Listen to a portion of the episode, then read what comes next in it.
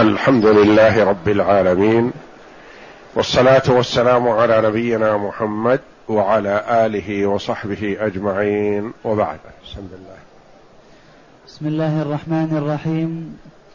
قال المؤلف رحمه الله تعالى وقوله صلى الله عليه وسلم اللهم رب السماوات السبع والأرض ورب العرش العظيم. ربنا ورب كل شيء. فالق الحب والنوى منزل التوراة والإنجيل والقرآن. أعوذ بك من شر نفسي ومن شر كل دابة أنت آخذ بناصيتها. أنت الأول فليس قبلك شيء. وأنت الآخر فليس بعدك شيء. وأنت الظاهر فليس فوقك شيء وأنت الباطن فليس دونك شيء. اقض عني الدين وأغنني من الفقر. رواية مسلم. هذا الحديث أورده شيخ الإسلام ابن تيمية رحمه الله تعالى في كتاب العقيدة الواسطية. مستدلا بهذا الحديث على إثبات صفات الباري جل وعلا. وصفات ربنا تبارك وتعالى ثابتة بالكتاب والسنة. ولا مجال للإجتهاد فيها. الثابتة في القرآن والثابتة في السنة لأن النبي صلى الله عليه وسلم كما أخبر عنه ربه جل وعلا وما ينطق عن الهوى إن هو إلا وحي يوحى. ويقول صلى الله عليه وسلم ألا إني أوتيت القرآن ومثله معه. وهي السنة. وصفات الله جل وعلا تثبت بالكتاب والسنة فقط. وهذا الحديث هو الحديث الرابع عشر في إثبات ما اشتمل عليه من الصفات ومن أسماء الله جل وعلا. وهو حديث عظيم. النبي صلى الله عليه وسلم دعا به ربه تبارك وتعالى. توسل إليه بأسمائه وصفاته جل وعلا. وسأله صلى الله عليه وسلم ما أراد. وهكذا ينبغي للداعي أن يتوسل إلى الله جل وعلا بأسمائه وصفاته. فلا يتوسل بمخلوق كائنا من كان. لا يتوسل بملك ولا برسول ولا بنبي ولا بعبد صالح ولا بغيرهم. وإنما يتوسل إلى الله جل وعلا بالثناء عليه بأسمائه وصفاته. الله جل وعلا يتقرب إليه بأسمائه وصفاته ولا يتقرب إليه بمخلوق كائنا من كان. يتقرب إليه بمتابعة محمد صلى الله عليه وسلم. لكن لا يسأل بجاه محمد صلى الله عليه وسلم. والصحابة رضي الله عنهم الذين هم أعلم الناس بعد نبيهم صلى الله عليه وسلم بما ينبغي لربهم تبارك وتعالى لما أجدبوا وسألوا الغيث ما سألوا الله بجاه محمد صلى الله عليه وسلم وإنما سألوه بدعاء شخص حاضر يقوم فيدعو.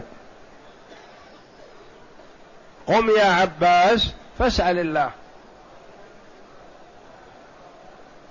فرق بين أن تسأل بجاه غائب أو حاضر وبين أن تسأل حاضرا أن يدعو لك. تسأل بجاه حاضر أو غائب لا يجوز. تسأل حاضرا أن يدعو لك. تقول أنا مريض يا أخي ادعو الله لي أن يعافيني. أنا أحس بكذا أشكو من كذا ادعو الله لي. شخص يريد الحج تقول يا أخي لا تنسنا من دعائك. ادعو لنا. شخص يريد السفر ودعاء المسافر مستجاب ما لم يدعو بإثم أو قطيعة رحم. تقول يا أخي ادعو لي في سفرك. فالنبي صلى الله عليه وسلم يتوسل إلى الله جل وعلا بأسمائه الحسنى وصفاته العلى. بقوله صلى الله عليه وسلم اللهم رب السماوات السبع والأرض ورب العرش العظيم. اللهم رب السماوات. رب منصوب لأنه منادى مضاف. كأنك تقول يا رب السماوات. رب السماوات السبع والأرض ورب ورب العرش العظيم. رب منصوب. ربنا ورب كل شيء يصح في هذه النصب على العطف على ما سبق. يا رب يا ربنا ورب كل شيء. ويصح فيها الرفع على الاستئناف. أو أنها خبر مبتدأ محذوف. أنت ربنا ورب كل شيء.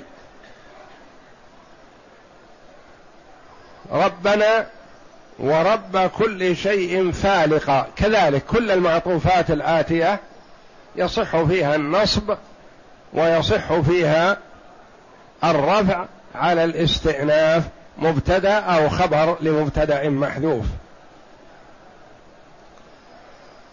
ورب كل شيء. قال رب السماوات السبع والأرض ورب العرش العظيم ربنا. هذه كلها خصوصيات. خصصه بأنه رب السماوات السبع. وبأنه رب الأرض ولبأنه رب العرش العظيم وبأنه ربنا. ثم عمم فقال ورب كل شيء بما في ذلك هذه الأشياء المذكورة وغيرها. يعني ليس هو رب لهذه المذكورات فقط بل هو رب كل شيء. ورب كل شيء فالق الحب والنوى. فالق فلقها بمعنى فتحها. والحب معروف مثل حب القمح أو حب الذرة أو حب الشعير أو حب الدخن أو حب الأرز أو الحبوب التي تبذر. حب اللوبة والبامية وغيرها من الحبوب والبقول كلها حبوب.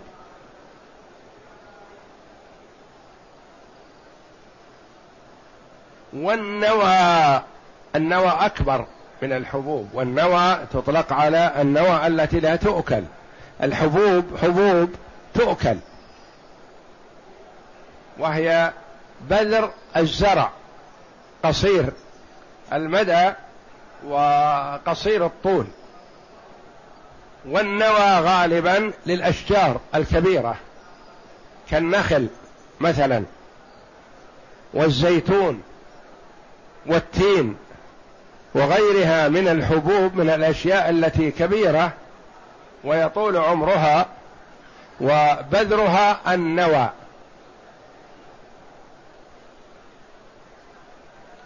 فالق الحب والنوى. يعني هو جل وعلا قادر على كل شيء.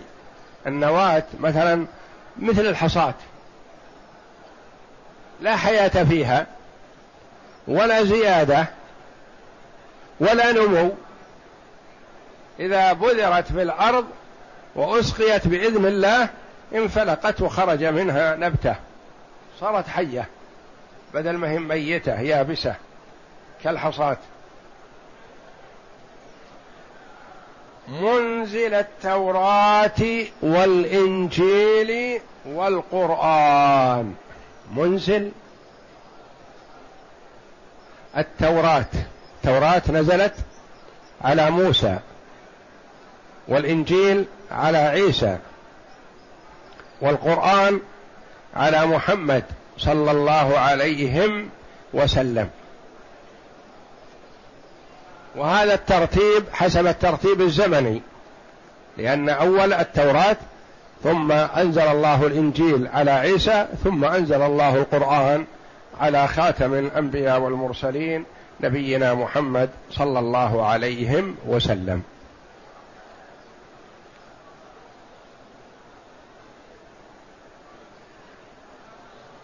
ويأتي ما فيها من الدلالة على معان عظيمة. أعوذ بك من شر نفسي. أول ما يستعيذ المرء من نفسه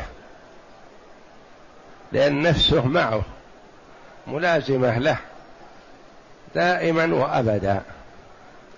وهي إما تحثه على الخير وإما تحثه على الشر والعياذ بالله. نفس مطمئنة. نفس مقبلة على الله جل وعلا. حريصة على الأعمال الصالحات. هذه نفس. ونفس أمارة بالسوء.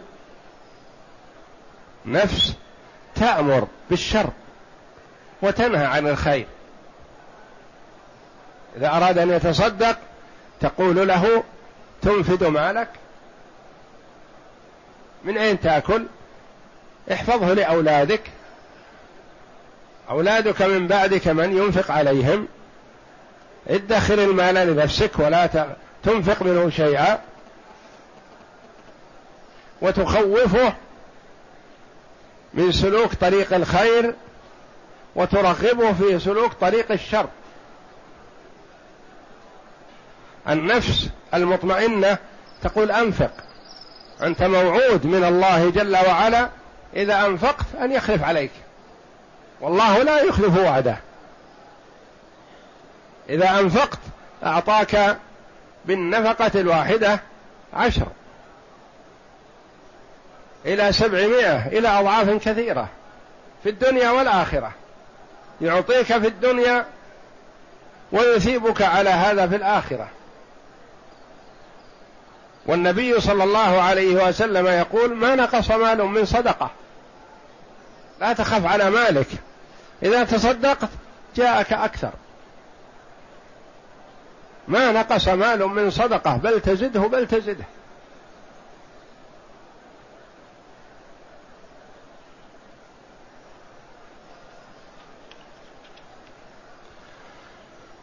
ونفس لوامة. لوامة قيل إنها وسط بين النفسين بين المطمئنة وبين الأمارة بالسوء. وقيل اللوامة نفسها الأولى والآخرة كلها لوامة. لوامة المطمئنة لوامة إذا تقاصر عن الأعمال الصالحة لامته.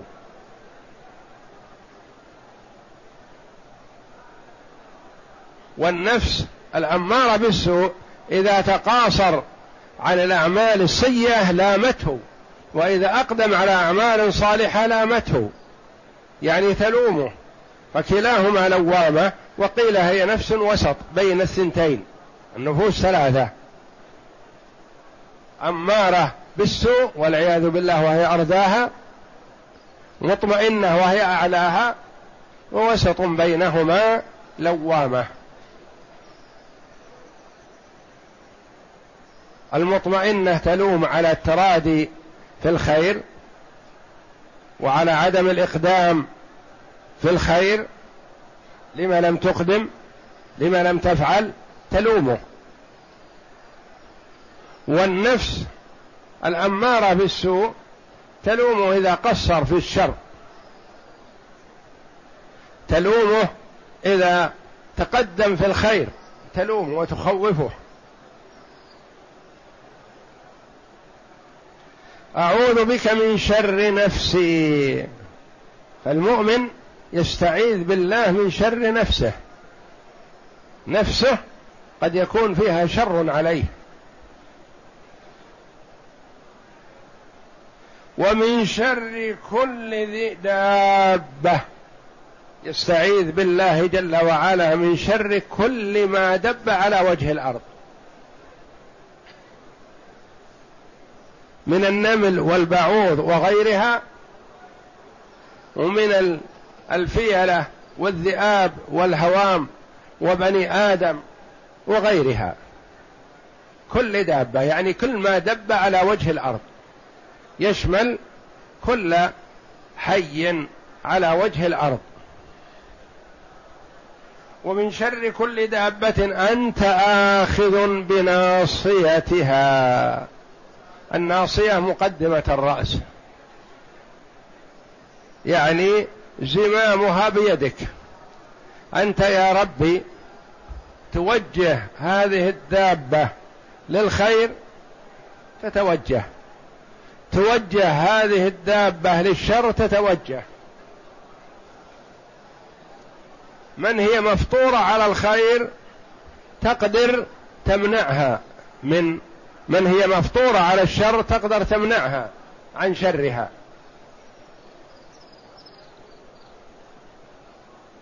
كما ورد أن بعض الظلمة احتجز رجلا صالحا وأراد له الهلاك بدون أن يباشر قتله فأمرهم بأن يرسلوا إليه أسد يجوع الأسد ثم يرسلوه عليه. ليأكله بأول مرة.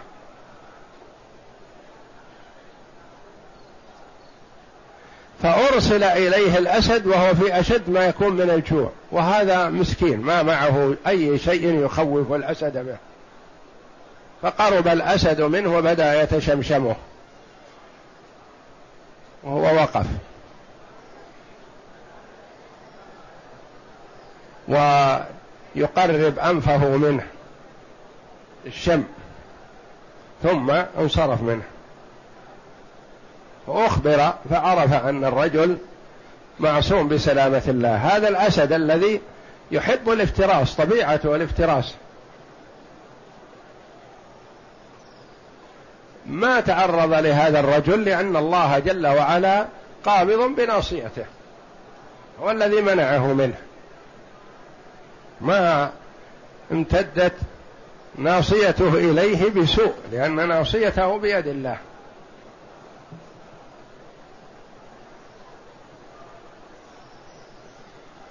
أنت آخذ بناصيتها. ثم قال أنت الأول.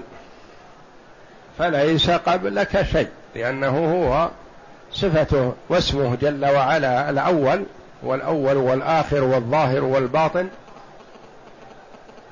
أنت الأول فليس قبلك شيء. والأول صف اسم من أسماء الله من أسماء الله الحسنى. ورد في القرآن العظيم وفي السنة في هذا الحديث. ليس قبلك شيء هو الأول بلا ابتداء جل وعلا. وأنت الآخر فليس بعدك شيء ما بعد الله أحد. فهو الأول والآخر. وأنت الظاهر علوا وقهرا وارتفاعا. فليس فوقك شيء. لأن كل المخلوقات تحت الله جل وعلا. والله جل وعلا على العرش والعرش هو سقف المخلوقات.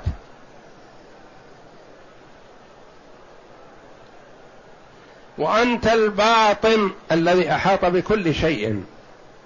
فليس دونك شيء. محيط بكل شيء جل وعلا. اقض عني الدين. هذا المسؤول. سأل النبي صلى الله عليه وسلم ربه هذا وعلمه للصحابة. علمه للرجل الذي يشكو من الدين. اقض عني الدين. والدين ما علق بالذمه وأغنني من الفقر لأن الفقر يجر المرء أحيانا إلى الكذب فيكذب يجره إلى السرقة فيسرق يجره إلى المعصية فيعصي الله. فاستعاذ منه النبي صلى الله عليه وسلم وسأل الله جل وعلا السلامة من الفقر. فقوله صلى الله عليه وسلم اللهم رب السماوات السبع والأرض ورب العرش العظيم هذا تقرب إلى الله جل وعلا بربوبيه لهذه المخلوقات العظيمة لأن هذه أعظم المخلوقات. العرش هو أعظم المخلوقات. ثم يليها السماوات والسبع. السماوات السبع والأراضين والكواكب التي خلقها الله جل وعلا في السماء والأشياء المخلوقة في الأرض. ربنا تحبب إلى الله جل وعلا بإضافة العبد نفسه إلى الله جل وعلا بأنه ربه. ورب كل شيء يعني كل المخلوقات. فالق الحب والنوى منزل التوراة. فيها إثبات أن التوراة منزلة من الله. وفيها إثبات صفة العلو لله تبارك وتعالى. النزول يكون من أعلى لأدنى. والله جل وعلا تكلم بالتوراة والإنجيل والزبور والفرقان القرآن. فهي كلام الله. وله جل وعلا كتب أنزلها على المرسلين. ولكن هذه الكتب المعروفة لنا والتي جاءت بها الشرائع مشهورة وموجودة وباقية. ومعروفة. منزل التوراة والإنجيل والزبور والقرآن كلها مذكورة في القرآن بأن الله أنزلها. أعوذ بك من شر نفسي هذا مما سأله النبي صلى الله عليه وسلم. سأل الله أن يعيذه من شر نفسه ومن شر كل دابة لأنها لا تخلو أي دابة لا بد أن يكون فيها شر. أنت آخذ بناصيتها ثم أثنى على الله جل وعلا بأنه الأول فليس قبله شيء. وفهم معنى الأول من تفسير النبي صلى الله عليه وسلم بقوله ليس قبلك شيء. قال العلماء ما يصح أن نقول القديم لأن بعض الفلاسفة جعلوا القديم من أسماء الله جل وعلا واستعاضوا به عن الأول والقديم ليس من أسماء الله الحسنى.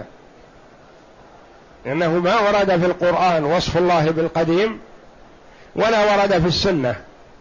والقديم يختلف عن الأول لأن الأول أول خلاص ما قبل شيء. بخلاف القديم فالقديم مثلا تقول هذا ثوب جديد وهذا ثوب قديم. هذا لبسته مثلا قبل شهر وهذا تصلي به الجمعة اليوم. مثلا تقول هذا ثوب جديد أصلي به الجمعة. الثوب الآخر تقول هذا ثوب قديم. يعني صليت به قبل شهر. فالقديم ما يصلح أن يكون اسما من أسماء الله جل وعلا. وإنما قال العلماء ممكن أن يوصف الله جل وعلا بأنه قديم وليس من أسمائه الحسنى لأن باب الصفة وباب الخبر أوسع. باب الإخبار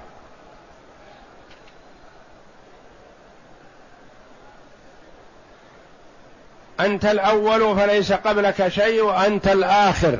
فسر النبي صلى الله عليه وسلم بالآخر بأنه ليس بعده شيء.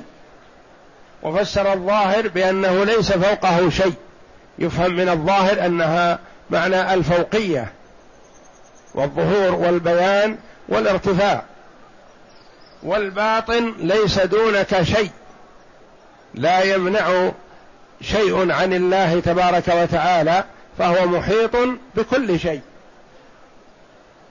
اقض عني الدين يعني ساعدني وأعني وهيئ لي ما يقضي ديني وأغنني من الفقر.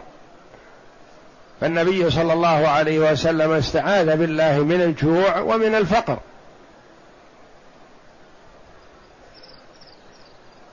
اقرأ قوله اللهم رب السماوات إلى آخره بإثبات صفة الربوبية لله تبارك وتعالى نعم. تضمن الحديث إثبات صفة أس إثبات أسمائه تعالى الأول والآخر والظاهر والباطن وهي من الأسماء الحسنى وقد فسرها النبي صلى الله عليه وسلم بما لا يدع مجالا لقائل يعني ما يرجع إلى قول غيره صلى الله عليه وسلم. إذا قال لبيان صفة من صفات الباري جل وعلا فيوقف عند قوله عليه الصلاة والسلام. ما يلتفت إلى قول أي قائل غيره صلى الله عليه وسلم من المخلوقين. نعم. فهو أعلم الخلق جميعا بأسماء ربه وبالمعاني التي تدل عليها. فلا يصح أن يلتفت أن يلتفت إلى قول غيره ايا كان.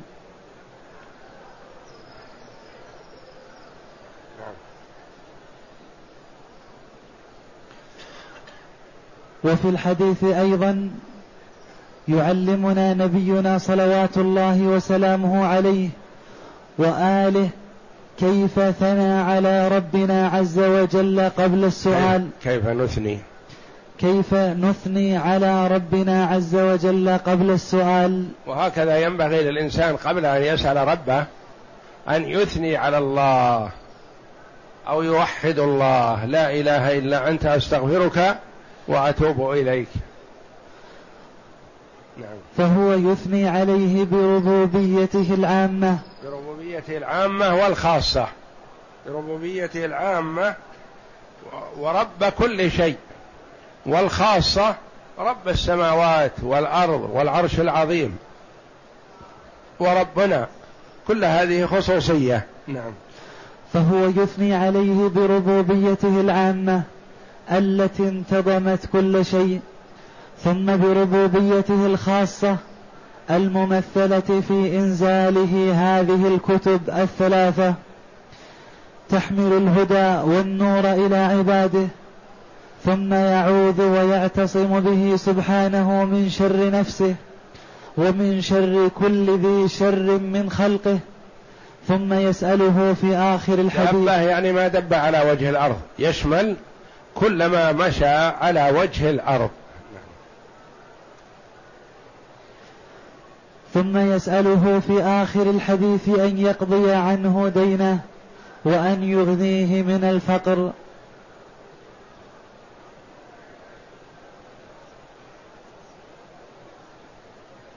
فهذا الحديث فيه إثبات أسماء الله تبارك وتعالى وهو رب السماوات وما عطف عليها من المخلوقات رب السماوات السبع والأرض ورب العرش العظيم ربنا ورب كل شيء.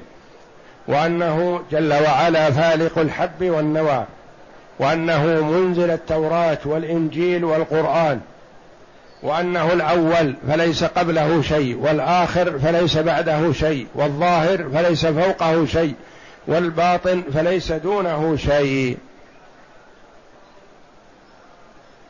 وإثبات صفة العلو لله تعالى بقولهم منزل التوراة والإنجيل. والنزول يكون من أعلى وأن التوراة والإنجيل والقرآن كلها كلام الله جل وعلا. تكلم الله بها فسمعه جبريل عليه السلام ونزل بها إلى محمد نزل بالقرآن على محمد ونزل بالتوراة على موسى ونزل بالإنجيل على عيسى صلوات الله وسلامه عليهم أجمعين. والله أعلم. وصلى الله وسلم وبارك على عبده ورسول نبينا محمد وعلى آله وصحبه أجمعين.